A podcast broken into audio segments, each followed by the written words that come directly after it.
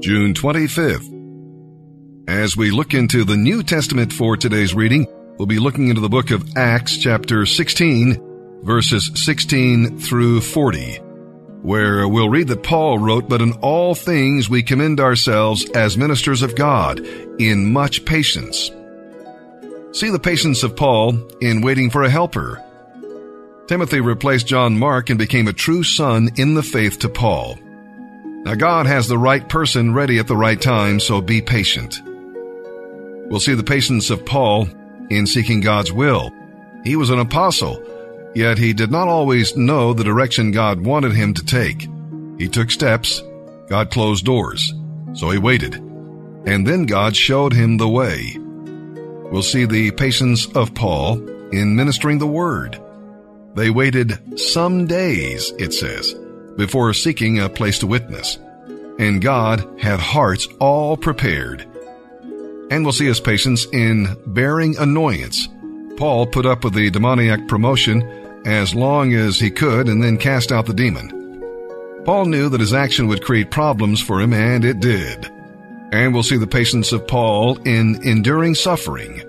Paul did not use his Roman citizenship to protect himself from pain, but later he used it to protect the new church. When you hurt, ask God to give you songs in the night. And we'll see his patience in winning a lost soul. If Paul had his eyes on the keeper of the prison and in kindness won him to Christ. How much are we willing to suffer to win someone to the Lord, especially someone who has hurt us?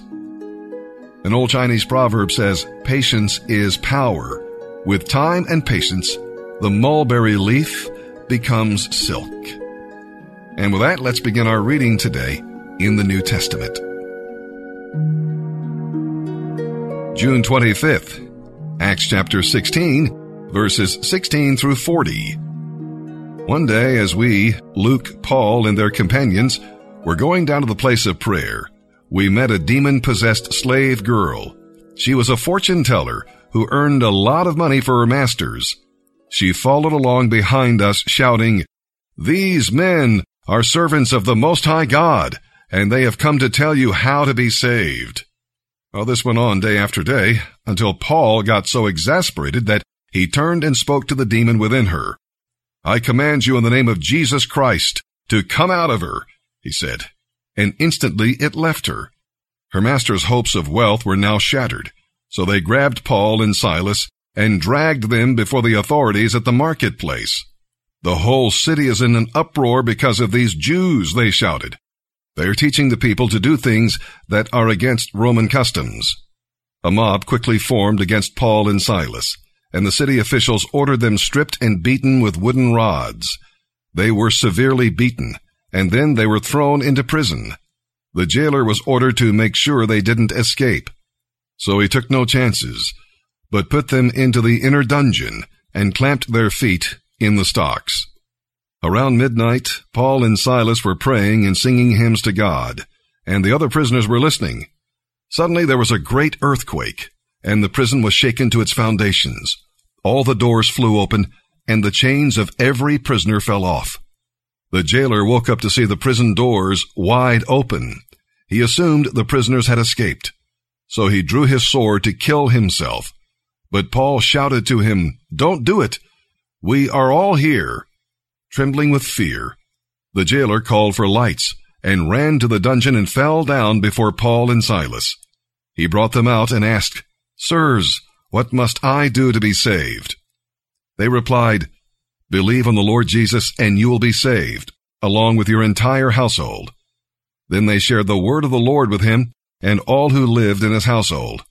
That same hour, the jailer washed their wounds and he and everyone in his household were immediately baptized. Then he brought them into his house and set a meal before them. He and his entire household rejoiced because they all believed in God. The next morning, the city officials sent the police to tell the jailer, let those men go. So the jailer told Paul, you and Silas are free to leave. Go in peace. But Paul replied, they have publicly beaten us without trial and jailed us, and we are Roman citizens. So now they want us to leave secretly? Certainly not. Let them come themselves to release us. When the police made their report, the city officials were alarmed to learn that Paul and Silas were Roman citizens. They came to the jail and apologized to them. Then they brought them out and begged them to leave the city. Paul and Silas then returned to the home of Lydia, where they met with the believers and encouraged them once more before leaving town. Today we're reading Psalm 143, verses 1 through 12. Unless you've been engaged in the Lord's battles, you may not understand this prayer, for it's the uh, cry of a soldier in combat. It is also a penitential prayer. Hear me, cries out. Depend on God's grace and faithfulness, not on your righteousness. Tell God what's happening in your life. David was in the dust and in the darkness. He felt like a thirsty man dying in the desert. He cries out, Answer me. When God does not answer prayer, it's as though his face turns away from us and we sink into the grave. At least that's what it feels like. Do you find strength and joy in answered prayer?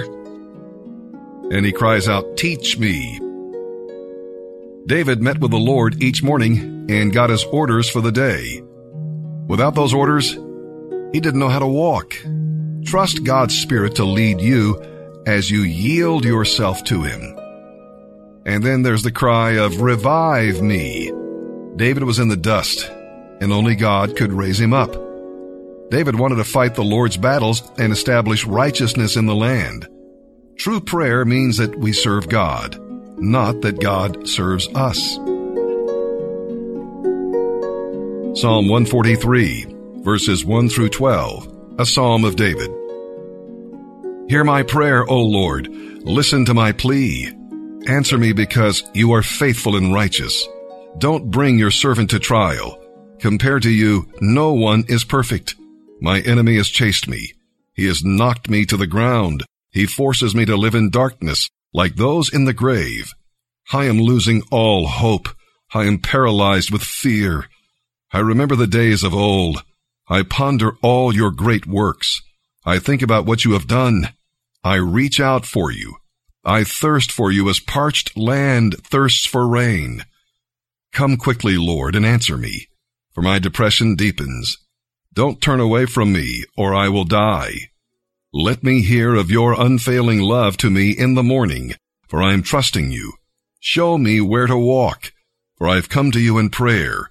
Save me from my enemies, Lord. I run to you to hide me. Teach me to do your will, for you are my God. May your gracious Spirit lead me forward on a firm footing. For the glory of your name, O Lord, save me. In your righteousness, bring me out of this distress. In your unfailing love, cut off all my enemies and destroy all my foes, for I am your servant. Proverbs 17 verse 26. It is wrong to fine the godly for being good or to punish nobles for being honest.